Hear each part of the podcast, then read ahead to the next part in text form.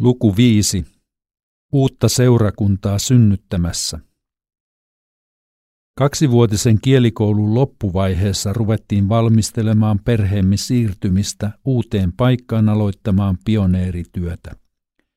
Se siis tarkoittaa suomeksi sitä, että menet ja julistat evankeliumia niin, että paikkakunnalle syntyy uusi luterilainen seurakunta.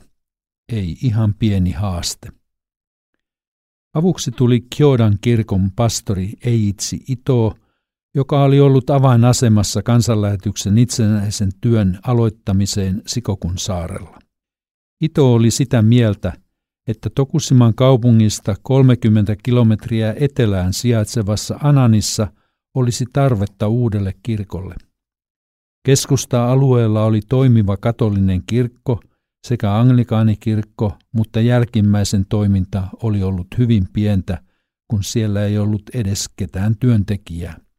Ananissa oli tuohon aikaan 1970-luvun lopulla noin 60 000 asukasta. Alueella on myös kaksi muuta seurakuntaa, jotka englantilainen lähetys on perustanut.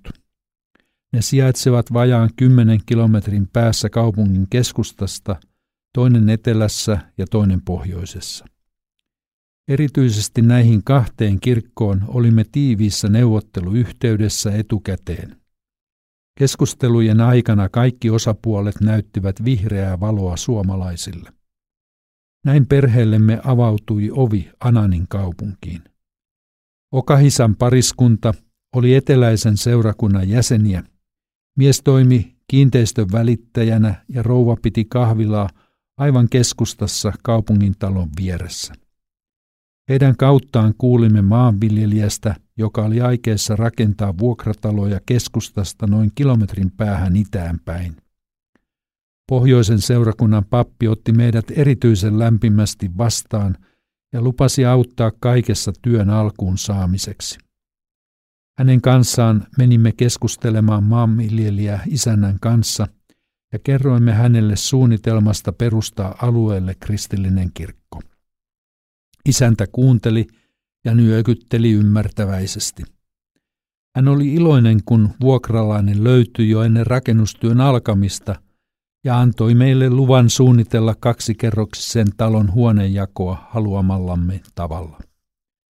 Kun puhuimme suunnitelmasta pystyttää kauas näkyvä risti talon katolle – Isännällä ei ollut mitään asiaa vastaan.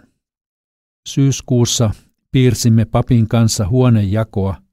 Isäntä hyväksyi suunnitelman ja lokakuussa rakennustyö lähti käyntiin. Talo valmistui ensimmäisenä uudelle asuinalueelle ja me muutimme siihen joulukuun viimeisinä päivinä 1976.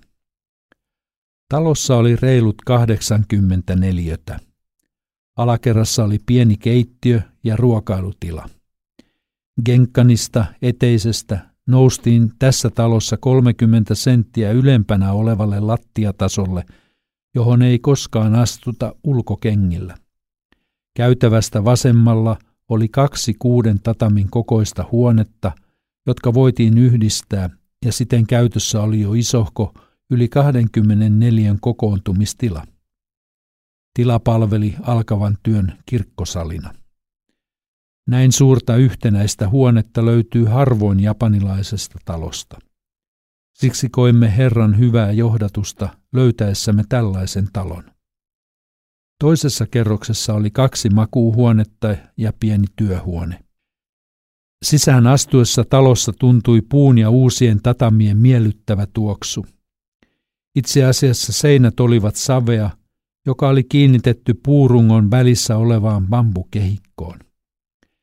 Sisäseinät olivat kauniit, mutta helposti naarmuuntuvat, jos niihin törmättiin. Asuimme siis savimajassa, kuten eletään myös Afrikan lähetyskentillä. Kun japanilaiseen pikkukaupunkiin muutti vaaleahiuksinen länsimainen kolmilapsinen perhe, sana levisi varsin nopeasti – etenkin kun Simo-Pekka aloitti lastentarhan. Ei hän ehtinyt montaa päivää olla paikallisten lasten joukossa, kun jo tuli televisio paikalle tekemään juttua. Iltauutisten yhteydessä asia tuli tutuksi koko läänin tasolla. Olimme aloittamassa lasten pyhäkoulua lauantai-iltapäivällä ja jaoimme pieniä kutsulappusia lähikulmalla. Lapsia tuli ensin vähemmän ja muutaman viikon päästä jo kymmeniä niin, että paikat pullistelivat. Suuri osa buddalaisista vanhemmista lähetti lapsia mielellään pyhäkouluun, koska kristillisessä kirkossa opetetaan heidän mielestään hyviä asioita.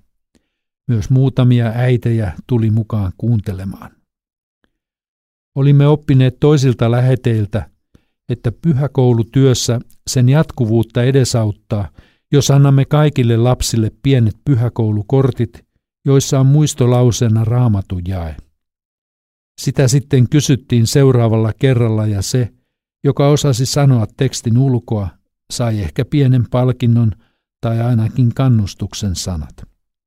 Kun toisen kerran tuli pyhäkouluun, lapselle annettiin painettu vihkonen, johon nuo kortit saattoi liimata. Kolmannella kerralla sai jo pyhäkoulukassin, johon tuon vihkosen voi sujauttaa ja pitää tavarat näin tallella seuraavaan viikkoon. Japanissa on hyvät valikoimat kaikenlaista kristillistä materiaalia eri työmuotojen käyttöön.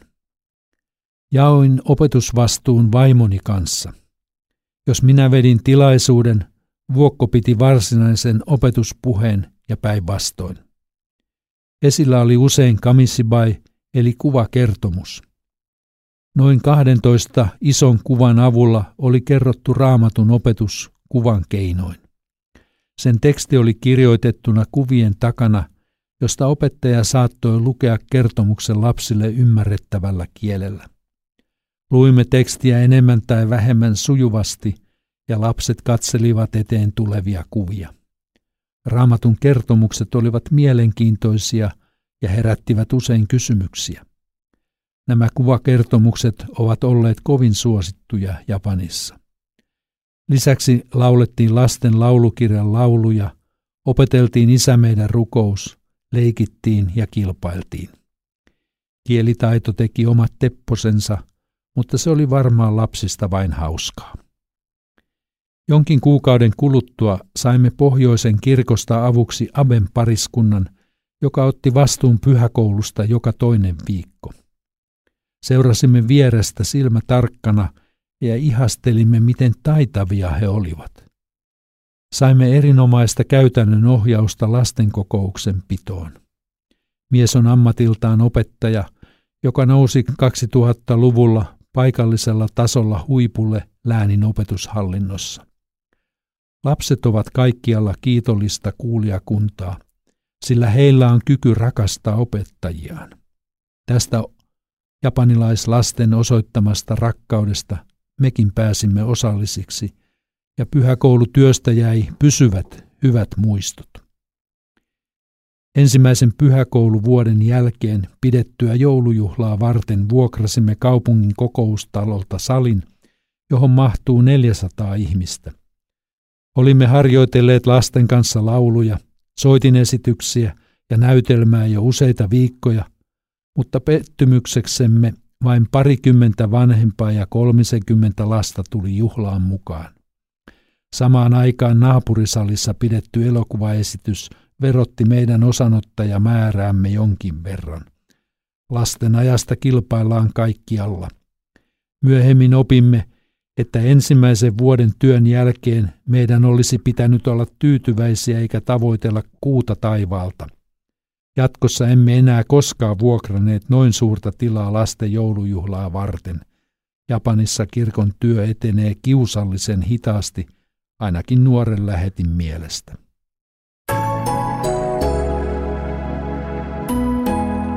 Kustannus Oy Uudentien äänikirja Japani yllättää yhä uudelleen kirjoittanut Seppo Vänskä.